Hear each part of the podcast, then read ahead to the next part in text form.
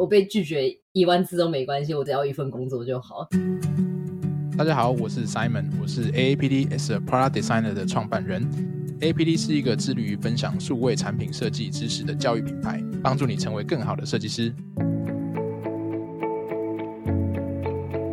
No Shortcuts 没有快捷键是一个由 AAPD 所制作的 Podcast 节目。在这个节目中，我们会分享许多数位产品设计、职涯发展、海外工作生活，还有个人成长相关的主题。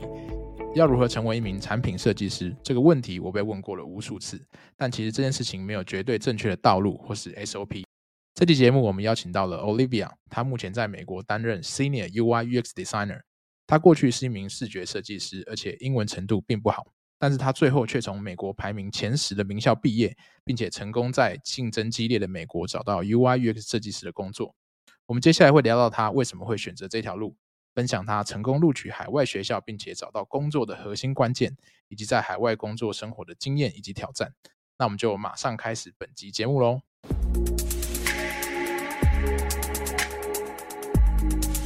Hello，欢迎 Olivia 今天来参加我们的节目。那可不可以请 Olivia 跟我们的听众打声招呼，顺便做个简单的自我介绍？Hello，大家好，我是 Olivia。那我之前在台湾工作一阵子之后，我就来美国念研究所，然后毕业后就在呃芝加哥留下来担任 UI UX 设计师。目前是我在美国工作的第四年。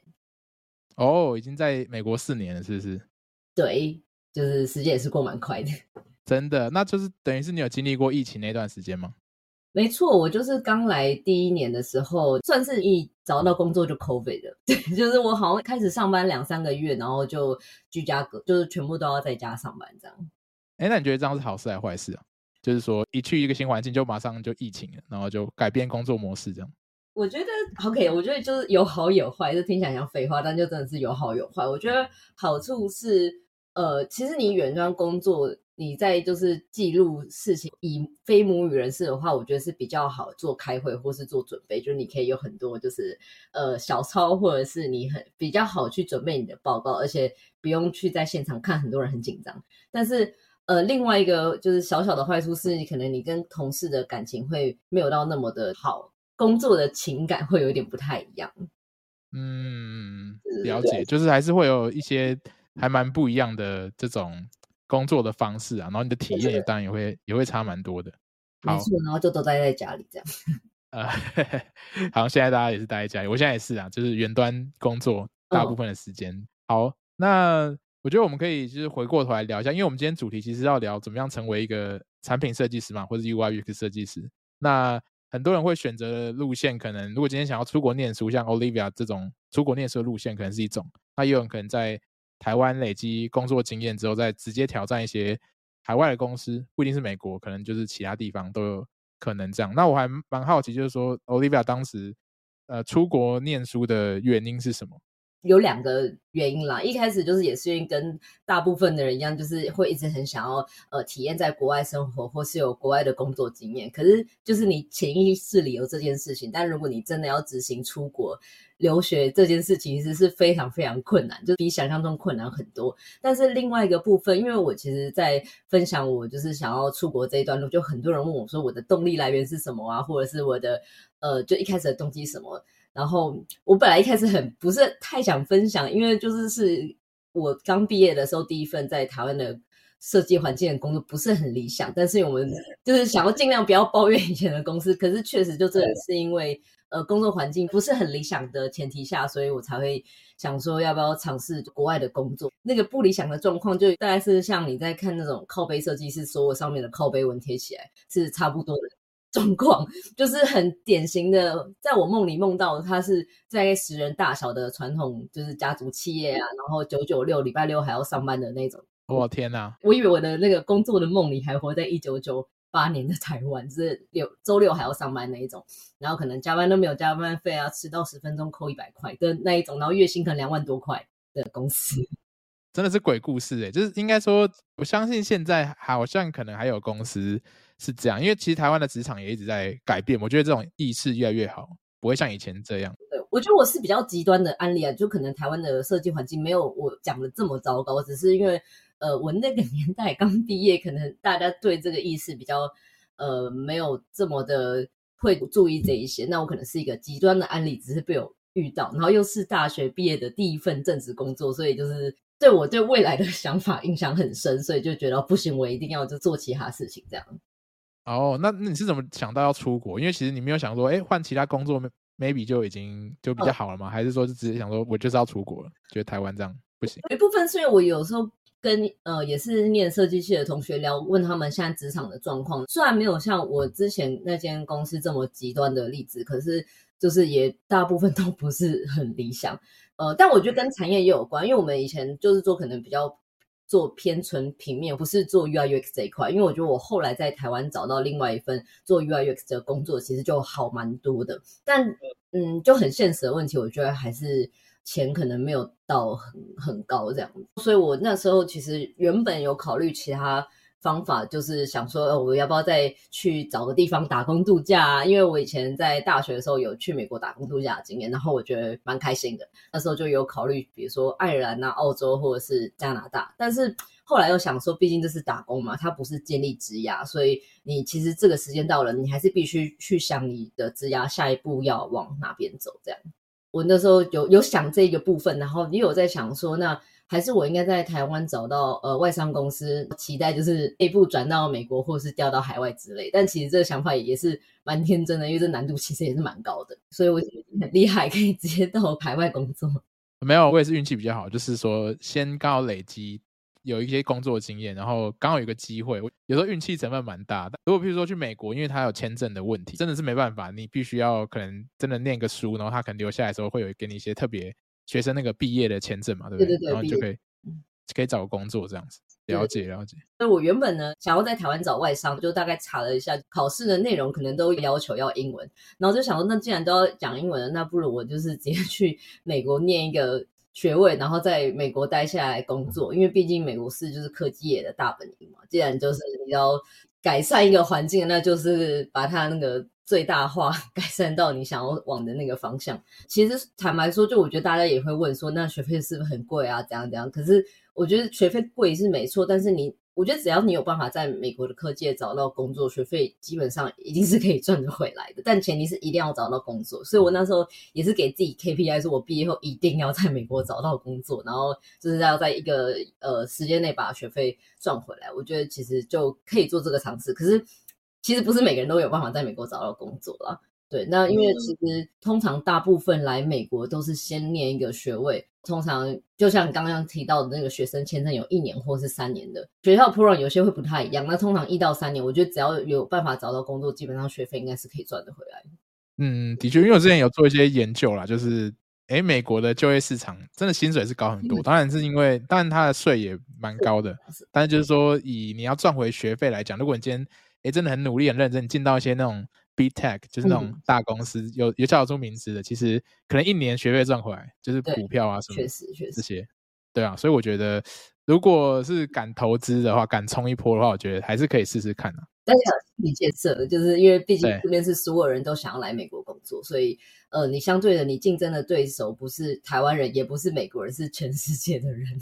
哦，真的耶，这个我蛮有感受的，就是一出国之后，你的舞台直接变变很大，就是当然机会变多，但是。嗯你要竞争的人就来自世界各地，所以你那整个你的那个标准会直接变蛮高的，对，就不能用台湾的标准在看你你做出来的东西。真的真的，就而且很多想法真的是你是你到美国，然后你遇到才觉得天哪，我以前怎么想法这么狭隘？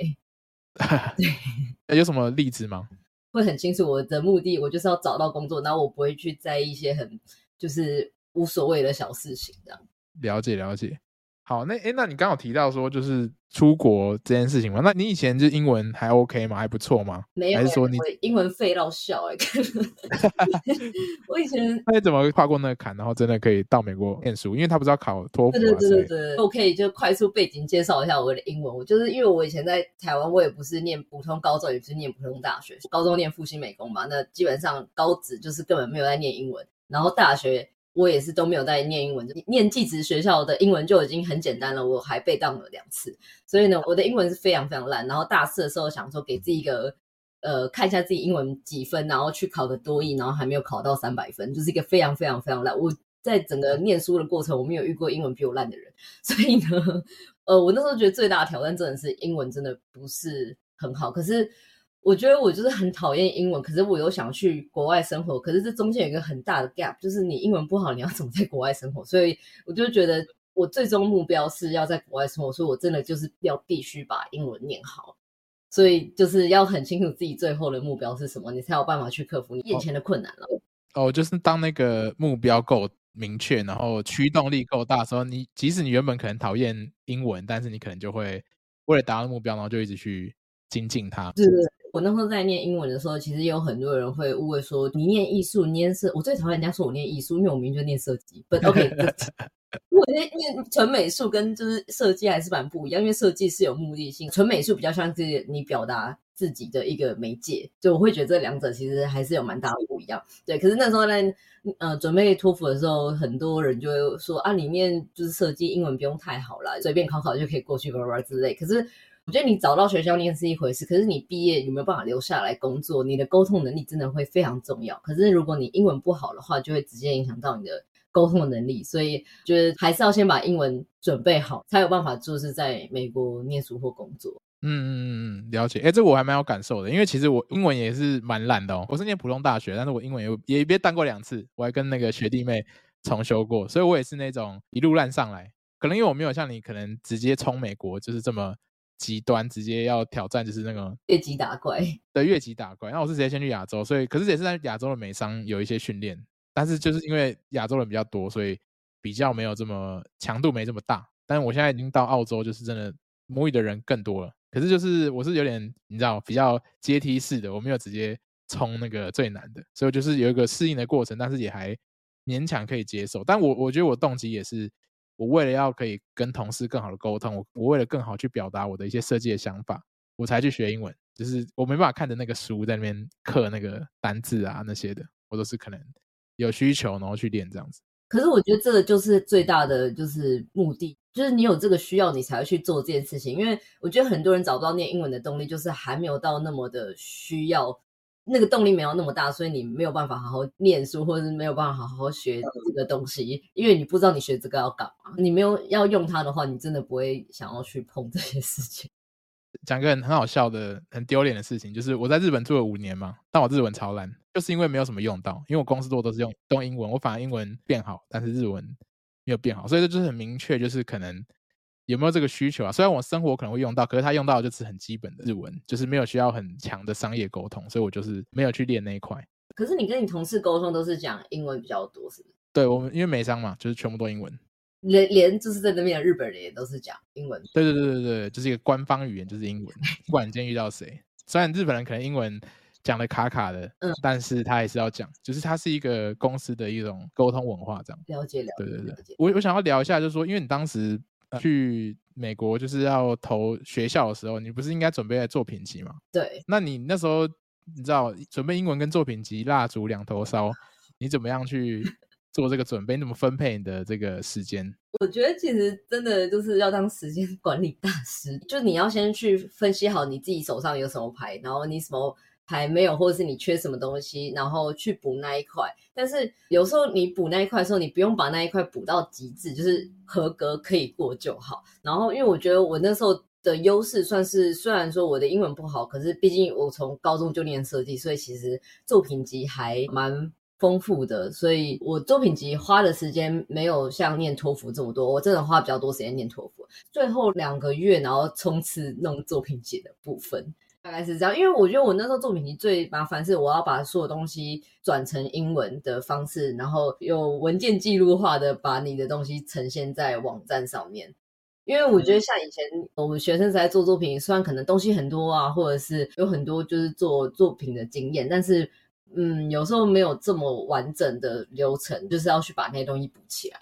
那我想要聊一下，就是说你后来去美国念书嘛，然后你在美国念的这些是科系，这个科系在学什么东西？可不可以跟我们听众介绍一下？嗯，我当时是在西北大学念，它有一个呃科系叫做产品设计与开发管理，因为。我就是当时会找到这个 program，我也是蛮市侩的。就我跟一般在申请学校的人有一点点不太一样，是因为我很清楚我当初要来美国的目的就是要找到工作，所以我根本没有在看什么就是 US News 啊，或是那个富比士学校的排名。我是直接在就是 HackSkill 上面找。哪一个学校毕业产品设计系的薪水比较高？就是有一个排名，但我那时候一直要找这篇文文章，我找不到。就我那个时候就可能七年前的时候看到的一个文章，然后我就有找到这个 program，因为我一开始都是往设计学校找，所以我一开始其实是没有看到西北的这个 program。然后因为它这个 program 蛮特别的，是因为它是一半是设计的课，然后一半是 MBA 的课，所以它不完全是学。就是设计的东西，就是他要学很多，就是我以前根本没有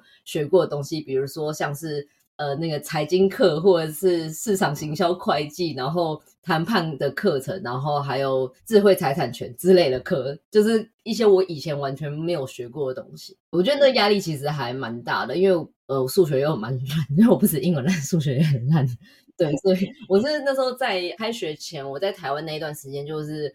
自己就是在去学数学，然后我把所有课表上面会上的课全部找中文的线上课程先上过一遍，至少有一个概念说这些课在干嘛。找完之后，我会再找就是 Coursera 上面有一些英文的课程，但不会完全教的一样，只是一样也是教类似的课程，看看他们的教学内容在讲什么。这样其实蛮短，才一年而已吧，所以他时间其实压得很紧。然后我其实很不敢相信会讲这种话，但我那年真的是我人生念最多书的一年。哦，一年把所有的要学的东西都塞进那一年里面嘛，就很充实这样。对，因为他虽然讲说一年，可是他就等于他的课程是九月开始到隔年的六月毕业，所以等于说你的课期只有九个月而已，超硬。哇哦，超赶的。对对，但是嗯，那时候可以选择两年念完或者一年念完，但是我就想要赶快毕业，赶快找工作。然后如果你两年念的话，就是。呃，你相对的生活费要再多花一年。嗯，我就讲，如果真的硬要讲缺点的话，就是其实学校真的蛮多资源，可是我真的没有那么多时间全部都用得到，太赶了。就是你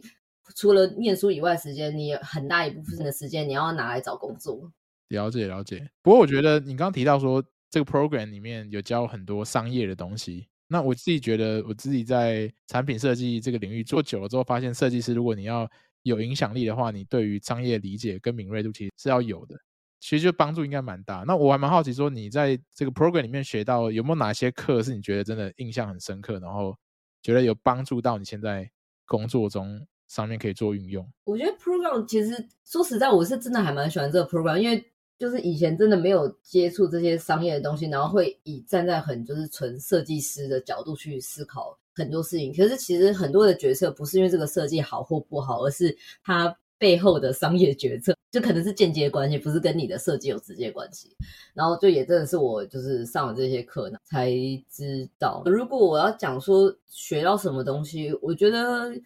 我可能以在台湾的学习环境，我会觉得在台湾是你是做中学，所以。很多道理你不见得懂，就我我自己的经验啦，但我不知道现在的那个台湾的教学环境面怎么样。但我觉得我以前是算就 street smart 多过于 book smart，就是我会做事情，可是我不知道这个东西是为什么要这样做，还是它后面的原因，或者它专门有的专有名词是什么的。但是呃，我就是来这边就学了很多哦，原来每一件事情它其实都有一个它背后的理论，有这些专有名词。我觉得在找工作或者是你在开会。上面其实还蛮有帮助，就是你解释了一大堆，可是其实有时候你就把那个专有名词丢出来，然后再解释后面的东西，人家会就是更清楚的你在讲哪一件事情，不会说每个人都在讲不同的东西这样。对，我觉得这个也蛮重要的，就是说有一些理论的支持可以帮助你在，因为因为设计师要讲故事，你表达你的这个我们叫什么 rational，就是你的一些设计理论、一些原理什么之类的，那这个东西就很需要这些专有名词。的一些，比如设计方法，大家喜欢讲 design thinking 啊，什么 lean design 啊，这些有的没的，然后就就很很适合拿来用。对，可是有时候我会觉得，这真的也要看，就是东西方文化有点不一样。因为我觉得以前在台湾的角度想，我会觉得这些东西都超超空泛，就觉得你就直接跟我讲我要怎么做，我要干嘛。可是美国人就是吃这一套，你要在这边工作，你就是要用他们这一套方式在这边生存，所以他们就是会喜欢讲这些东西。是，嗯，然后我他们喜欢讲那个啦，strategy，很喜欢讲 strategy，然后喜欢讲故事啊，是不是？我就觉得天啊，美国怎么连这个东西都要拿来当专有名词，就是 link design，就是金石设计。他就你刚刚提到那个 link design，因为它的理念其实就是来自于日本嘛。就我就想说，美国人是到底多浪费，是需要把这个概念融入到就是商学院的课程特别学习。但它这个确实是可以，就是应用在很多商业决策或是供应链的管理。但简单来说呢，它就是如何用最少的成本赚取最大的。对，然后这怎么听起来学院？这不是就是所有台湾的老板都是这样子吗？他们可能不知道 Lean Design 是什么，可是大家都是把这个概念发挥的淋漓尽致，这样。哦，了解。对啊，其实就跟那种什么 Agile 敏捷嘛，然后 MVP 嘛，Lean Design 应该另外一个是 Lean Startup。对，就是像你讲，就是你在做一个商业的时候要很精实，然后就是呃成本控管很好，然后就什么样用最小的资源做到最大化利益，像这样的。概念，但我觉得其实很 make sense 啊。如果你今天是没有资源的时候，或是设计师常常可能就做一个人，你没有研究员的资源，你没有什么 content designer，你就是一条龙这样全部做的话，那你要怎么样去 balance 你你这些事情？对，就是我觉得设计的思维有时候带这个也是有所帮助，我觉得啦，就是可能是变一个 mindset 吧。我对我我觉得是蛮有帮助，而且尤其是。我觉得他最一开始那个课在讲，就是 Lean Design，他就是用在 supply chain 嘛。然后他那时候最常拿出来讲的公司案例就是那个红海，就是最常拿富士康出来讲，就是他们的这这个 supply chain 做的非常精实，就有点血汗这样。如果是从东方的思维，就是呃血汗；那西方的话也要看呐。我觉得他们可能有在用这个观念，但是应该没有像你知道亚洲社会这么你知道。还加班啊，到不行这样子。就是他们其实还算蛮守法的，但一般公司的话是还蛮怕员工加班，是就怕会有法律的责任啊。但是如果你说在就是银行工作或者是律师之类，他们就真的很常加班。哎、那你有没有就是有遇到一些 culture shock 啊？在你不管在生活中，或者说你在那边上课过程，因为你刚刚提到可能沟通方式东西方差蛮多的嘛，那可能你又要做报告，然后要 present。像这些东西，你有没有遇到一些很挑战或者很 shock 的情况？我其实之前很讨厌一件事情，可是也不能讲讨厌啦，就是很不适应的一件事情，就是美国的教授他们都会就是随机点人起来分享你的看法。上课有时候真的都已经脑袋空白，然后他就点起来叫你分享你的看法，或或者是就是因为我们上课前都会要求要读很多书，我有时候就是怎么讲，嗯。也不是说没有准备，可是就突然被叫起来，真的是脑袋一片空白。然后你站起来之后，我就班上所有同学就全部转头看你，就想说我连讲中文可能都讲不太好，然后我还要就是讲英文讲这些东西，就讲得很卡这样。然后我就觉得很可怕，因为那时候他们就是上课评分的，不是只是你的作业跟考试那些，还有你的课堂参与度，就是你只要有举手，他们全部都会记录下来，然后。如果你没有举手，所以他那时候点我，就是我比较少，几乎没有就是举手发表或者是举手讲话这样。呃，我觉得这个对于是在台湾念书成长的学生其实是蛮困难的，因为当通常老师问你说上课有什么问题，大部分的人都不会有问题。可是在这边是大家就是会一直一直举手跟老师去讲话，然后两边去争论。因为在台湾的环境是你不会去质疑教授讲的东西是。可以在做讨论的，这边不是，这边是大家都真的是一直举手，然后可能是他讲完，然后会叫你跟隔壁的同学也讨论，然后你就是要一直讲话，我觉得压力真的蛮大。但是，呃，我觉得我的。Program 还蛮有趣的一个地方是，就是我的 program 人很很少，就是我刚刚有分就是两年的跟一年的嘛，那一年的话就是 full time 学生，每年就只会收十一个人左右，所以呢，进来之前他就是分好一组一组，那一组人通常是五到六个人，所以他在入学前他就会先分配好，就是每一组他就会有一个，比如说呃 designer，然后一个做 marketing 专业的，一个是做 engineer 专业的，不同。强项领域专的人，然后凑成一组，所以他每年就是入学的名额，虽然讲十一个人，可是他可能 design 只会增两个，因为就等于只会分成两组嘛，那就是一组一个 design，两到三个这样子。呃，我觉得有好有坏，是好处就是真的是，呃，他都帮你分配好组别，所以你不用说什么你还要去找人一组或什么的。我觉得我那时候在这个组上的最大价值就是。他们要做什么东西，我东西做得出来，因为他们很多人其实是 manager 的职位，所以他们不见得会把整个设计做出来，可是他们可能会规划干嘛干嘛，可是他们不见得会用那些绘图软体干嘛的。然后我就变成我就负责做事情，但是我就非常讨厌上台报告，就通常都是交给我们的白人女生的组员，就是她只要上台报告，我就分数都会很高，不知道为什么，反正我都，都交给他，就是报告这样。然后我就会很排斥上台报告这件事情。我虽然已经快到最后一个学期，我才就是逼自己要做这件事情。但我虽然讲最后一个学期，可是也是我在美国才待半年左右，就是也没有到真的很久的时间，就是一个非常短的时间。对，因为那时候就意识到说，我再不逼自己多上台，我就要毕业要没机会，学费好贵哦，所以我一定要逼自己多上台讲话。嗯，哇，这个我可以理解那个心理的压力跟那种恐惧感。在外商的时候，有时候会有一些需要在很多人前面 present 的机会，可能是好几百人那种，那下面就一堆，当然就是讲母语的，你就很怕自己讲错了，或者说你很怕自己讲的东西好像很水还是干嘛。但其实就是有时候他是心魔啦，因为我觉得有时候沟通嘛，其实就是听得懂最重要，所以讲一些很简单的单字啊，或者是。呃，只要意思有传达清楚，然后不要卡到不行，因为很卡这件事情可以用多花时间练习，其实就是可以练得很顺这样。我觉得做一次、两次、三次之后，你就真的会觉得那个心理负担会比较少，就觉得哎，好像差不多就这样，反正也不是什么，it's not big deal 这样，就是大家也不会说去 judge 你，哎，那文法讲错了，什么单字讲错，其实还好。对对啊，他们也不根本不会管我是外国人，他们就是会讲话讲超快，就、哦、就是不会慢下来讲话这样。哦。哦，这个好像其实我不知道这样是好还是不好，因为我觉得好像某方面是好事，因为他等于他没有把你当做不同的人。我们刚刚讲到就是上学的过程嘛，感觉是一个还蛮有趣的的 program，然后学到很多不同的知识。通常毕业才是挑战的开始，怎么样可以在美国留下来？那你那时候大概求职的过程是怎么样？可以跟我们分享一下。我觉得我那时候当初找工作，其实真的找的蛮辛苦的。我投了大概一千多封履历才找到工作吧。对，就是，呃，因为我觉得美国大部分你在找工作的时候，他就会问你需不需要 sponsor 签证，然后基本上九成，我我觉得九成以上的公司都会拒绝，尤其你是没有经验的社会新鲜人的话，没有美国工作经验，他其实不管你在台湾的工作经验，但是，呃，就算九成拒绝你好了，他至少有一成可能会给你机会面试，那你就最大化那个分母，然后就是让你可以面试的机会变多一点点。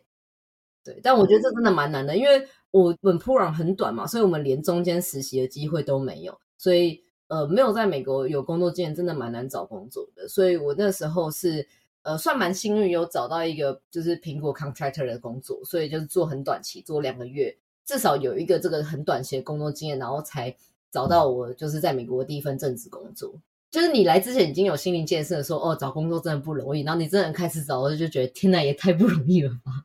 一千多听起来真的还蛮可怕，所以你说可能回复率就不到一百，甚至更少。对啊，然后可能就是后面还要再面试啊什么，然后可能最后真的剩几个，你还是有拿到好几个 offer 吗？没有哎、欸，我第一份工作只有拿到一个 offer，但是因为那时候呃，如果你是国际学生，也有时间压力，你毕业三个月内一定要找到工作，不然你就可能要回台湾，或者是其他方方法留下来这样。所以那时候就压力也是很大，就觉得不行，我一定要找。就我被拒绝一万次都没关系，我只要一份工作就好。对，但我觉得就是有些人是金头派，有些人是海头派。但是，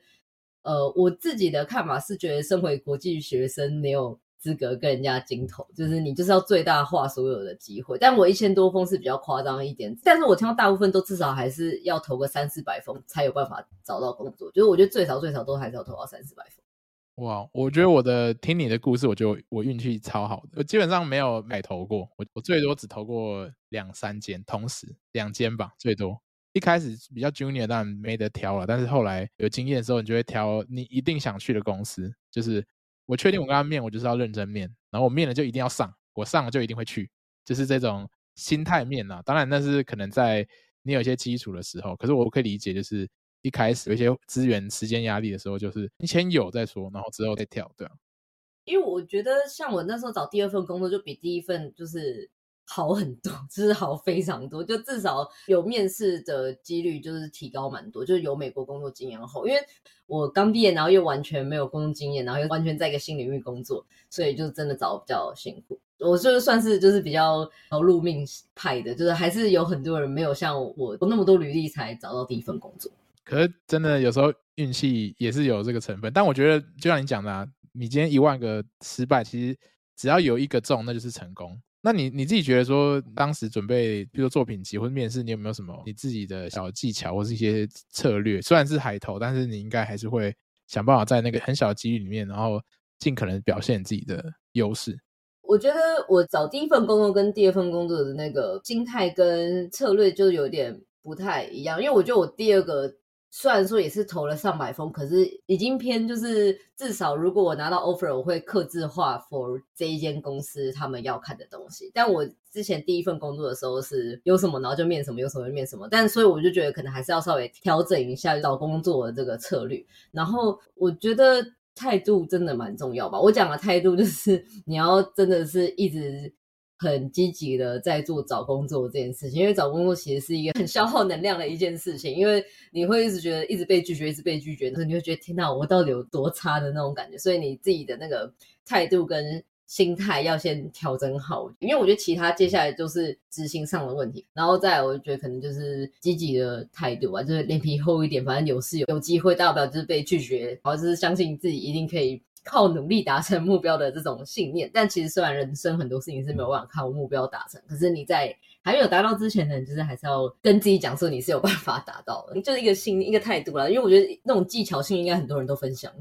嗯，就是有那种破釜沉舟的。我今天来就是我的目的就是要这个，那我今天。如果没有达到，我就会很后悔，或甚至我会就觉得，哎，非常可惜，我没有就是全力以赴去做到这件事情。其实我觉得我还蛮同意你刚刚讲那个心态的调整，因为应该说，我从公司的角度，我就会知道说，有时候我拒绝这个人，并不是他不好，而是刚好可能有别人更适合我现在要找的职位，那我就没办法，我只能两个选一个，因为我现在就是一个 head count，所以有可能你也不错，只是你不是。可是他通常公司不会跟你解释这么多啦。他就只会给你一个很官腔的回答，所以可能会导致求职者以为哦，我是不是很烂啊？但其实也不是，就只是一个没有 match 到而已。呀，yeah, 而且我觉得通常在面试过程中，因为我虽然 之前在找工作，可是我后来到第一份公司之后，我就也开始要面试人。然后我觉得确实就是你只要基本的能力要求达标之后，很多时候是看你想不想每天跟这个人一起工作。就也不是你这个人优不优秀，就只是单纯有没有那个化学反应而已。就这很主观，所以我觉得你被拒绝的时候，就不要去怀疑自己。西方国家或者欧美比较注重这个所谓 culture fit，就你刚刚讲的一个感觉，不会只看你能力。到时候你每天来公司，我是不是有办法很开心的跟你工作？那其实我觉得也是合理，因为如果你今天就是为了他能力就把他找进来，那说不定他是一个很难跟别人共事，他是比较英雄主义。自干型的人，那这样子的话又又不 OK，所以我觉得的确是要找合得来的，因为能力说到底有时候还是可以被训练的，但是那种个性啊，或是工作风格这种就是比较难一点。好，哎，那我还蛮好奇，就是 Olivia，因为你现在在美国职场已经工作一阵子嘛，那你觉得你现在在美国的职场有没有什么你自己所谓的生存之道？你觉得你自己可能在这样的一个环境里面，身为一个可能亚洲人？你有没有什么样的优势，或者说你觉得其实你也有很做得很好的地方？这样，就我觉得 在美国，就你是 junior 或者是 mid level 的 designer 跟 senior designer 有一个很大的不一样，就是除了你的 hard skill set 执行上面的能力之外，我觉得沟通能力 真的超级重要。就尤其是你越 senior，就是你的沟通能力会变得非常重要。然后你可能花沟通或开会的时间是多过于你在做设计的时间。对，然后。呃，生存之道这样，我觉得要让对方喜欢你，就是让你工作的人喜欢你，然后愿意这样讲。这个又是很玄的东西，但是就真的是你要让呃对方喜欢你，然后可以喜欢跟你一起合作。就你要去找 partner，就是如果你在提案或是你在跟其他不同团队有冲突的时候，你的这些 partner 就是会跳出来帮你一起讲话。对，因为我觉得我的个性就是其实不是很像有 ego 的那种设计师，就觉得哦我。不能人家动我的设计，或者我不能怎样，就不会有很多很难相处的部分，就是会人家说什么。但这个也是另外一个不好的地方，就我有时候又太好讲话。但是我觉得至少是一个算蛮好一起合作的一个人。呃，我觉得我算是蛮幸运的，我上一间公司的同事跟就是主管都蛮喜欢我的。然后我记得我那时候英文烂到就是。呃，我最一开始来的时候，我的主管人还很好。那时候我要开会，他都还帮我比比我的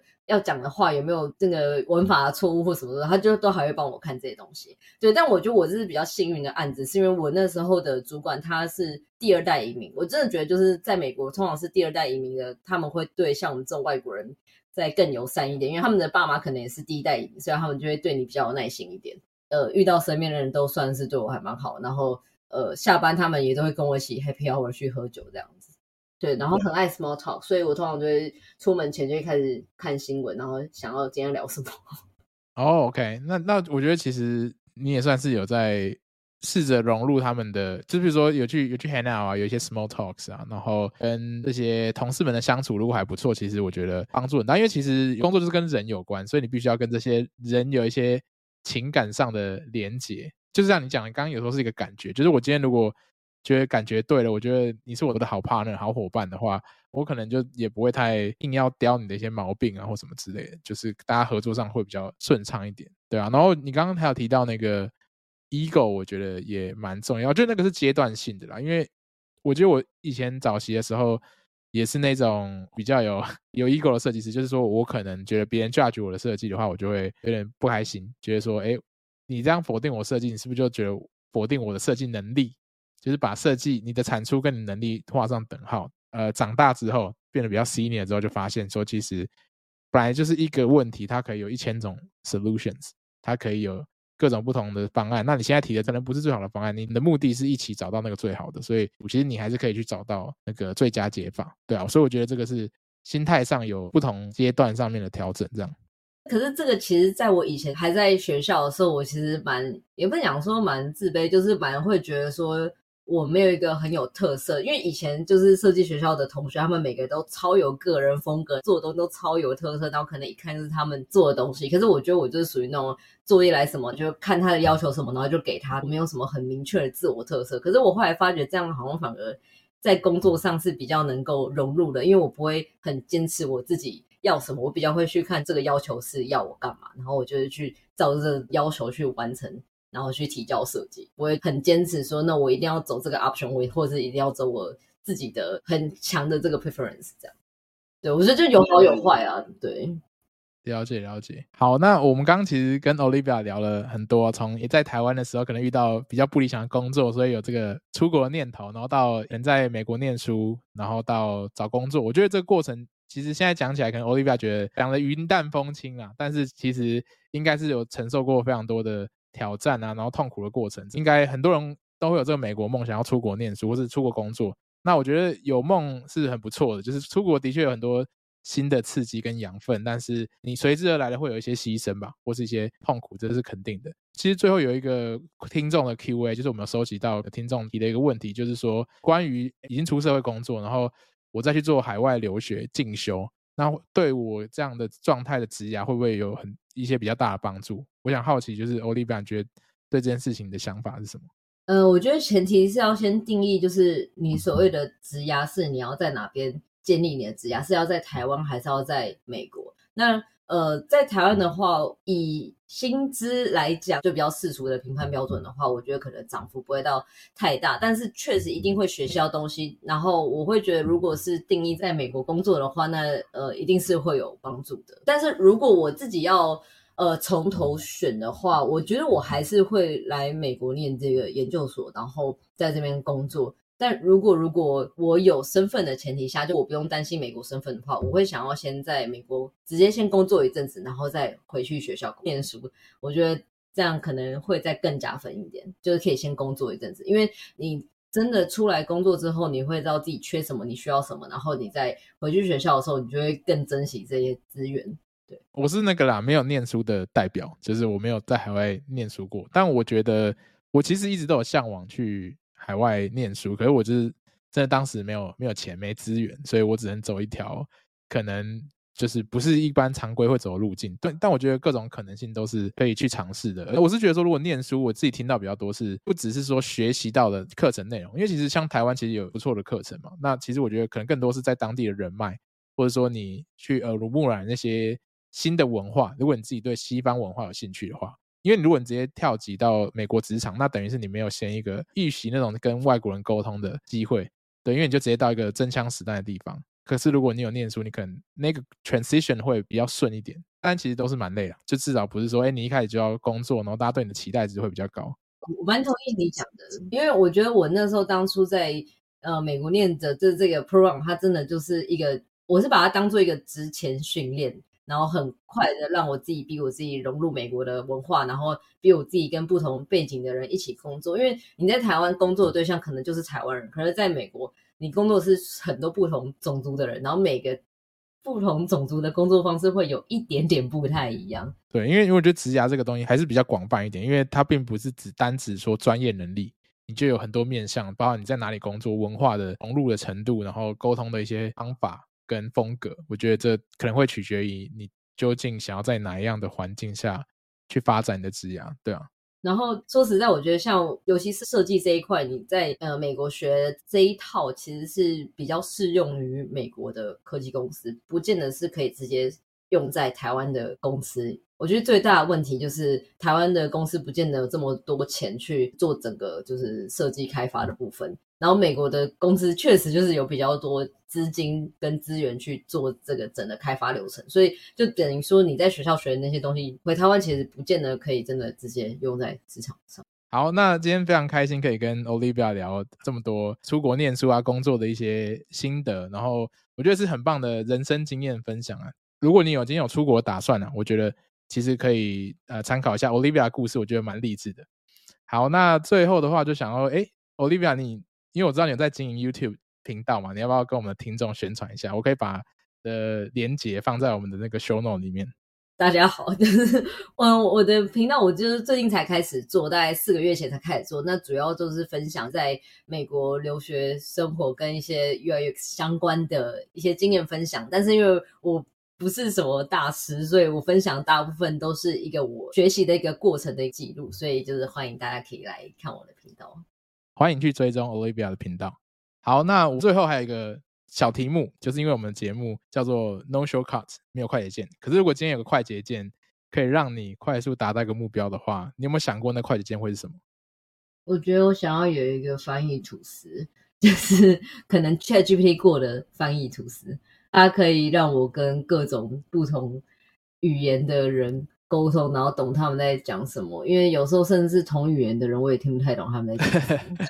对，所以我的翻译图不是单纯是翻译那个语言的部分，就可以直接 filter 掉不重要的讯息，但是我要就是最重要的部分。哦，哎，这很重要，就是说理解那个人，可能他讲的话，他背后可能还有一层含义，或者说他讲不清楚这样。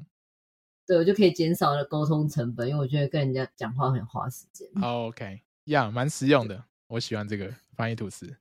好，对，翻译。OK，好啊，那就非常感谢 Olivia 今天来参加我们的节目。那听众就是如果有什么好奇的话，也可以去 Olivia 频道看看，或者是你想要留言给他，那我相信 Olivia 都会很乐意的帮大家做解答。好，那我们今天就节目到这边喽，感谢大家收听，我们再见，拜拜。谢谢，拜拜。